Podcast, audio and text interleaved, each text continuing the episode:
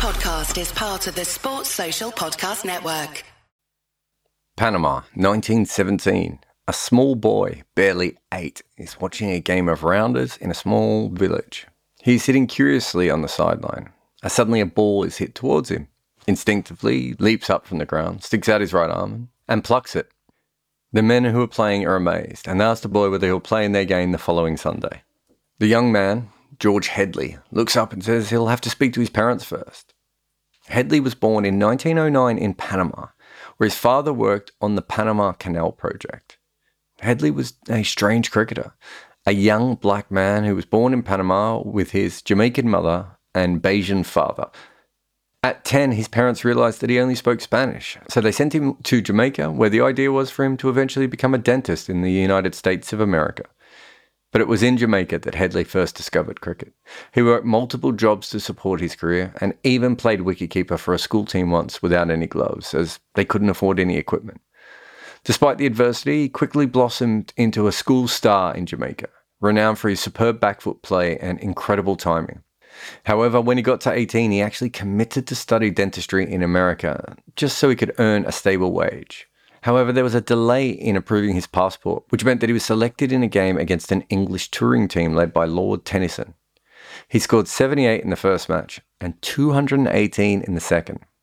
Dentistry's loss was cricket's gain. It's incredible to think that at that time, Headley went on to be the best test batter outside of Bradman. But what's more remarkable isn't Headley's story itself, it's the entire story of West Indies cricket a team that was divided both geographically and racially. West Indies cricket was a mishmash of all these different things talent, opportunity, and race, and class, and colour. And through all that, they only had to go and play England, the team that had pretty much colonised most of the islands.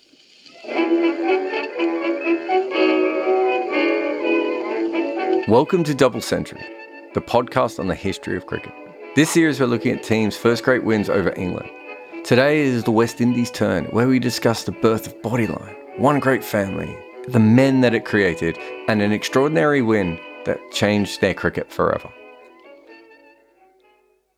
Cricket really started in the West Indies in the 1880s, and at first they played against teams from the United States and Canada.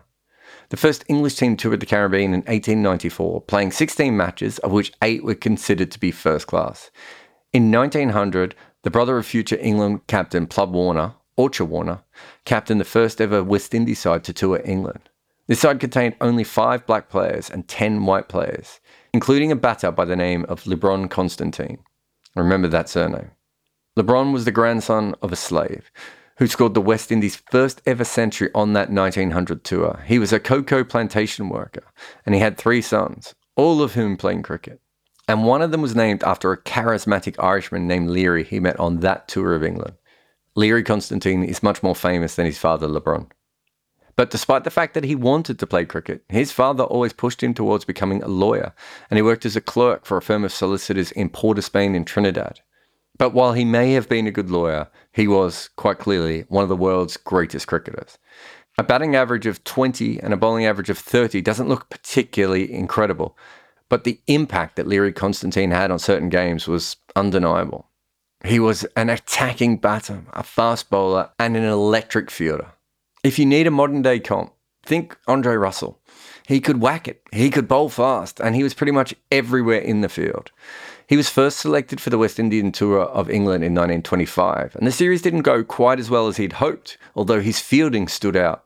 But when he got home, he realised he had lost his clerking position. And due to the fact that most of the permanent work went to white people, he worked a number of part time jobs to support his cricketing career. It's actually quite incredible to think of all that now, as he would later be called up to the bar, appointed to the Trinidadian High Commission to England, be knighted, and become the first black peer in English history. He's remembered as an absolute legend of West Indian and even English cricket. His legacy is largely for what he did off the field, but it is important to remember what he did when he played as well. In 1925, he knew he had to get better as a cricketer. So when he came back in 1928, he was a much better player. And his aim when he came back was not to star for the West Indies, although obviously he wanted to play well for them. But his real aim was to get a job playing league cricket in England. That's where he saw his future. And part of that has to be discussed as West Indian cricket of this period cannot be talked about without exploring the racial undertones within cricket and the region at the time. Whites in the West Indies represented the very top echelon of society. Black players, or black people for that matter, according to historian Tony Cozier, were not considered to have the political, social, or sporting ability to lead governments or even cricket teams. When the MCC made their first tour in 1929 30, all the decisions, from where the games would be played to who played in them, the ticket prices, everything, were made by white people. In Barbados, which would go on to be one of the most incredible factories of cricket talent that we will ever see, the black Bajans played the role of the fast bowlers and the fielders for the net sessions while the whites batted. This was part of West Indian cricket and, of course, the society. And it wasn't just at home that they were facing racism. Ahead of their first tour in 1900 to England, the Star ran a racist cartoon of a group of small black urchins surrounding the gigantic figure of W.G. Grace and pleading, We've come to learn, sir. However, Charles Ollivierre got the most runs on that tour. Tommy Burton and Float Woods got the most wickets, and Learie Constantine made West Indies' first 100. All four were black men. Of the 230 wickets of the West Indian bowlers took on that tour, Burton got 78 and Woods got 72. Burton also bowled WG twice. Burton would tour England again six years later, but he was sent back home after playing just two matches. A vague reason was provided. They said that Burton was reluctant to perform menial duties for the white players. He returned to his home in Barbados, but couldn't find a job there, and he ended up emigrating to Panama. Despite all the early racism, West Indies cricket actually kept making leaps and bounds right through the early 1900s. A 1923 tour of England was seen as a huge success, with the team being very competitive against many of England's leading counties. In 1926, they were admitted to being a test playing nation, a landmark accomplishment for the team. But their first tour of England in 1928 did not go well. This was a team before George Headley. It was a wet summer. Their players were not conditioned for the amount of cricket they were about to play. They had a lack of experience, and Wisden characterised the tour as a mistake. The West Indies only won five out of their 30 matches. They lost to teams like Oxford Harlequins, the minor counties, and even Ireland. But one of those wins did make an impact. At Lords, they played Middlesex, and reportedly the crowds had flocked just to see Learie Constantine. He was popular on the previous tour, but by now he was a major star because of his fielding, his speed, and his ability to hit the ball. In the West Indies' first innings, he entered the wicket well behind the follow on target, so he smashed his 50 in 18 minutes. A couple of minutes later, he was on 86, and the follow on had been smashed, and he had scored over 50 more runs than any of his teammates. Learie took the new ball in the second innings. Middlesex were bowled out for 136, and Constantine bowled fast. Only the great Patsy Hendren, with his test average almost at 50, had the ability to withstand him, for a while at least. Constantine ended up with 7 for 57. Five batters were bowled. At one point, he took 6 for 11 in six overs. The West Indies had to chase 250, and their top order all got starts but kept getting out. At seven, in walked Learie. They still needed more than half the total. Constantine batted for an hour, allegedly exactly 60 minutes. He made 103 and broke a bowler's hand in that magic hour. Probably one of the great hours in cricket history. The West Indies beat Middlesex by three wickets. Five years later, Denis Compton started playing for Middlesex. And according to him, the players were still talking about Learie's match. But the test didn't go that way. England's full strength team of Larwood Tate and a young Wally Hammond schooled a very green, raw West Indian side on the challenges of Test cricket. England swept the series by an innings in all three tests, leading many within English circles to question the inclusion of the West Indies in the Imperial Cricket Conference, or as we now know it, the ICC. However, the MCC had already committed to playing them and another new team, New Zealand, in the winter of 1929 30. There were a couple of problems with this. The first was that there was going to be an Ashes series that was going to be played that summer, meaning most of the English team wanted to rest before the big series. And secondly, the MCC committed to playing two teams at the same time. It was, and remains, I suppose, one of the strangest moments to occur in the history of Test cricket. The MCC played two Test series at the same time, one in New Zealand and one in the Caribbean. So while Harold Gilligan, England captain versus New Zealand, watched day two of the first test in Christchurch be washed out, England captain Freddie Calthorpe led a veteran MCC side onto the field at Bridgetown, Barbados. It remains the only time when a country has played two tests on the same day. The squad to play the West Indies was very good and incredibly experienced. However, by experienced, I kind of mean quite old. Opening batter George Gunn was 51. All rounders Ewart Astill and Nigel Haig were 41 and 42. And the oldest player in the team was Wilfred Rhodes, who was 52. Calthorpe was captain, but he had never played for England before. However, he was considered to have the diplomatic skills and nuance required to lead the MCC tour. Comparatively, the West Indies had an absolute hodgepodge. In four tests, they would play 28 players. Only two players, George Headley and Clifford Roach, played all four tests. There were intra island politics. Each test was played on a different island with a different selection panel and a different captain. The first test saw a very fiercely contested draw as the MCC came up against Roach in the first innings and Headley in the second. Lebrun Constantine had been the first West Indian to make 100 representing the team, but Roach became the first West Indian to make a test 100. But the test would be drawn. The second test saw England's best batter on the tour, Patsy Hendren, hit 205 not out, as Bill Voce skittled the host with 7 for 70 in the second innings. The third test saw another rotation in captaincy for the West Indies, this time with Maurice Fernandes taking the reins in Georgetown. He was a white man born in Guyana, and there was never any thought to give the captaincy to Roach, Constantine, or Headley, despite the fact of their obvious qualifications for the job, on and off the field in some cases. Roach was a lawyer. Fernandes was by no means a bad player. He scored over 2,000 first class runs. However, his record pales in comparison to some of the rest of the team. It was a racial and political move to make him a captain of this side. But it was George Headley and Roach who dominated England. Roach hit the first ever double century by a West Indian, and Headley would be run out for 114, meaning that the West Indies made 471 in their first innings. Constantine and George Francis dismissed England for 145. Francis only played one test in this series, partly because he was only given one week's leave by his employer. He was aged 32 at the time and was considered well beyond his peak, which came in 1923 when he tore through a strong lineup in England. West Indies went back into bat and they stumbled a bit.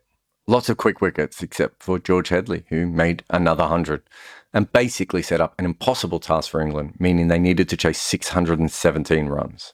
At the end of day four, England were 102 for three, but Patsy Hendren and Les Ames were batting. Not exactly normal batters. Les Ames was the greatest wicket keeping batter that we had right up until basically modern cricket changed forever. He was the only wicketkeeper who could bat realistically and was probably the first great all round wicket-keeping bat. Patsy Hendren would make 57,000 first class runs at an average of over 50. Even when England didn't have full strength teams, when they toured, they still had players of this quality to be able to send. It didn't mean it was likely that England were going to chase 617 because that was pretty much gone, but it did make it possible for them to draw the match. Ames only made three, though. He went out to Constantine one of his five victims. But England batted and batted on. And this was a five day test. If they got to stumps, they were going to be able to draw this game and most probably save the series. The West Indies tried everything. They used eight bowlers. Headley bowled, Clifford Roach bowled, Charles Jones bowled, Vibart Wight bowled.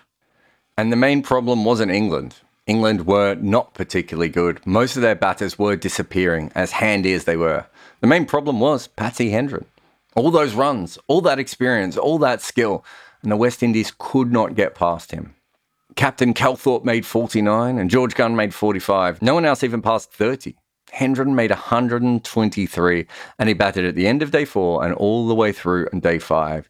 And just before stumps, it looked like he was going to be able to get England that draw. That's when Edwin St. Hill got him LBW. Edwin St. Hill didn't really cut it as a test match player. He only ever took three wickets in his two tests It just happened to be that one of them was Patsy Hendren on that day. Hendren was the ninth wicket to fall, and not long after that, George Francis took the 10th.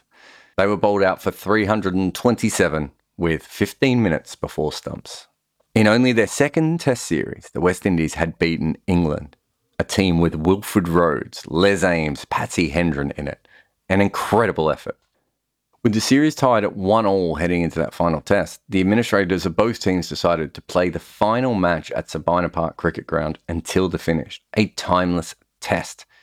When we think of timeless tests, we often think of the match in Durban in 1938 as the most memorable example of both teams playing to a result.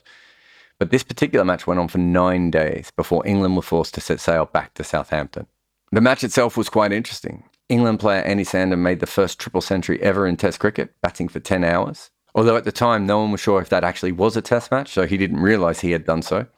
England was eventually bowled out for 849, having a first innings lead of 563. But England would actually bat again and make an extra 272, meaning that the West Indies needed 836 for victory. In the final innings, George Headley, trying to keep the West Indies to a draw, played an absolutely extraordinary knock, hitting 223 over two days. However, at 404 for five, with still over 400 runs to win, England looked a sure victory at the end of day seven. Luckily for the West Indies, with constant rain over the next two days, the tourists were forced to draw the match and head back on their boat. The West Indies had won their first test against England and they had drawn their first series. George Headley didn't stop being good at this point. In fact, he continued to be incredible. He had two outstanding tours of Australia and England in the early 1930s. And before World War II, he played 19 tests and scored 2,135 runs at an average of 66.71. He made an incredible 26.5% of the West Indies runs in that period. And he converted 10 of his 15 50 plus scores into hundreds, a conversion rate bettered only by Bradman. His first six 50s in Test cricket were 176, 114, 112, 223, 102 not out, and 105. He only played 22 tests in total, and World War II certainly ate many of his greatest years. There was other interesting parts of this series as well, though. Though England is far more famous for bodyline or fast leg theory, or literally whatever you want to call it, bowling at the body, it's quite clear that the West Indies worked it out earlier and used it a couple of times. And that should be no surprise as we saw what West Indies cricket did next.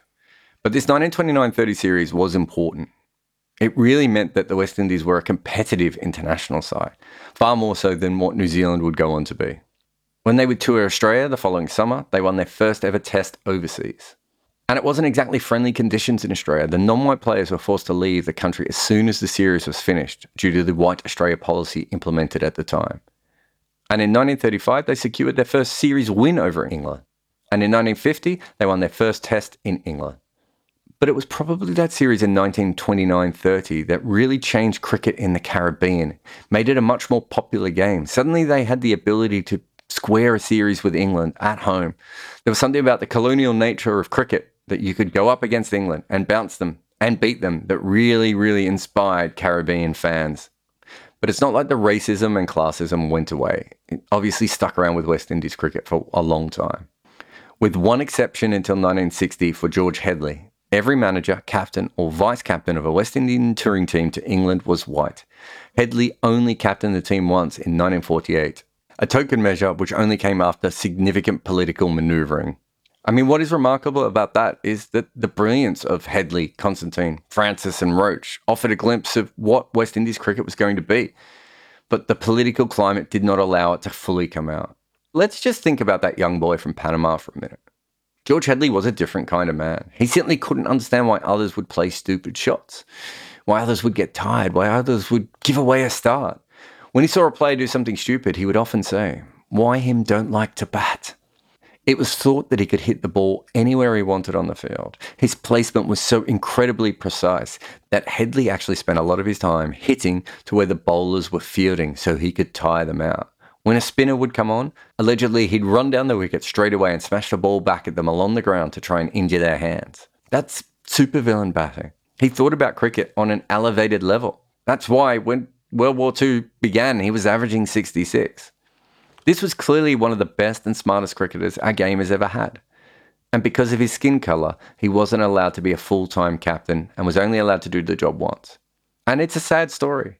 But because of Roach and Headley and the Constantines, one day this would change. And cricket would feel the full force of the West Indies. Players like Headley and Constantine were replaced by Worrell, Weekes, and Walcott, who became Sobers, Kanhai, and Hall, who later became Lloyd, Holding, and Richards. At first, there was a thought that the ICC had made a mistake in letting the West Indies in. Fifty years later, they would be the greatest cricket team that we had ever seen. In 1929-30, they used almost every player in their region, were captained by four different white men, and they still beat England in a test. It's no surprise what happened when the shackles were finally off.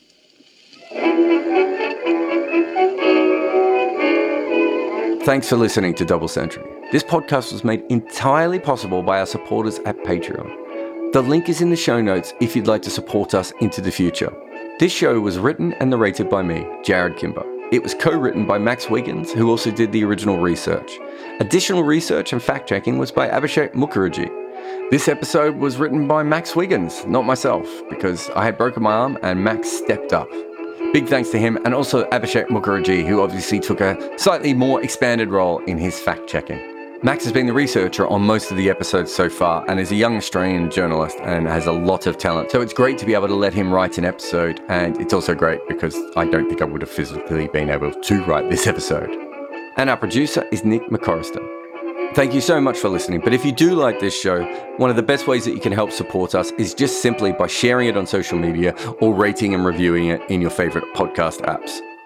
If you like my work and want to follow it more, there is a link in the show notes to Linktree, which will show you where I do, I don't know, TikToks and Instagrams and YouTube and Twitter and other podcasts. Double Century is my podcast about the history of the game, but I have another podcast called Red Inker, which is on the current game. Come over and hear us talking about when Faf du Plessis is topless or why T20 cricket is broken. Red Inker can be found where you listen to your podcasts. Social Podcast Network.